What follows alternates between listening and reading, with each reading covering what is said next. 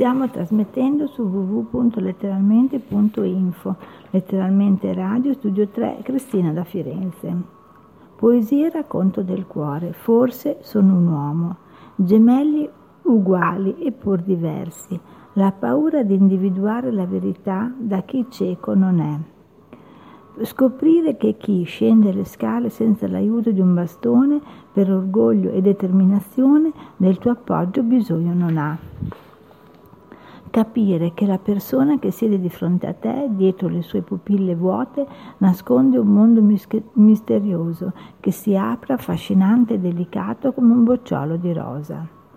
Notare che le tue azioni, i tuoi gesti ripetitivi nel trascorrere delle ore, dei giorni, sono simili alle sue cantilene, alle sue azioni, che nella loro consuetudine un mondo parallelo al tuo hanno c'è chi con la fantasia può immaginarsi abitante di un altro mondo e viaggiare un po' in un'altra, e viaggiare in un'altra dimensione. C'è chi abitante di questo emisfero ha messo da parte i sogni, idolatra un solo Dio e ai suoi voleri si piega. C'è chi libero passeggia nei giardini del paradiso, aveva tanti difetti e ora è perfetto.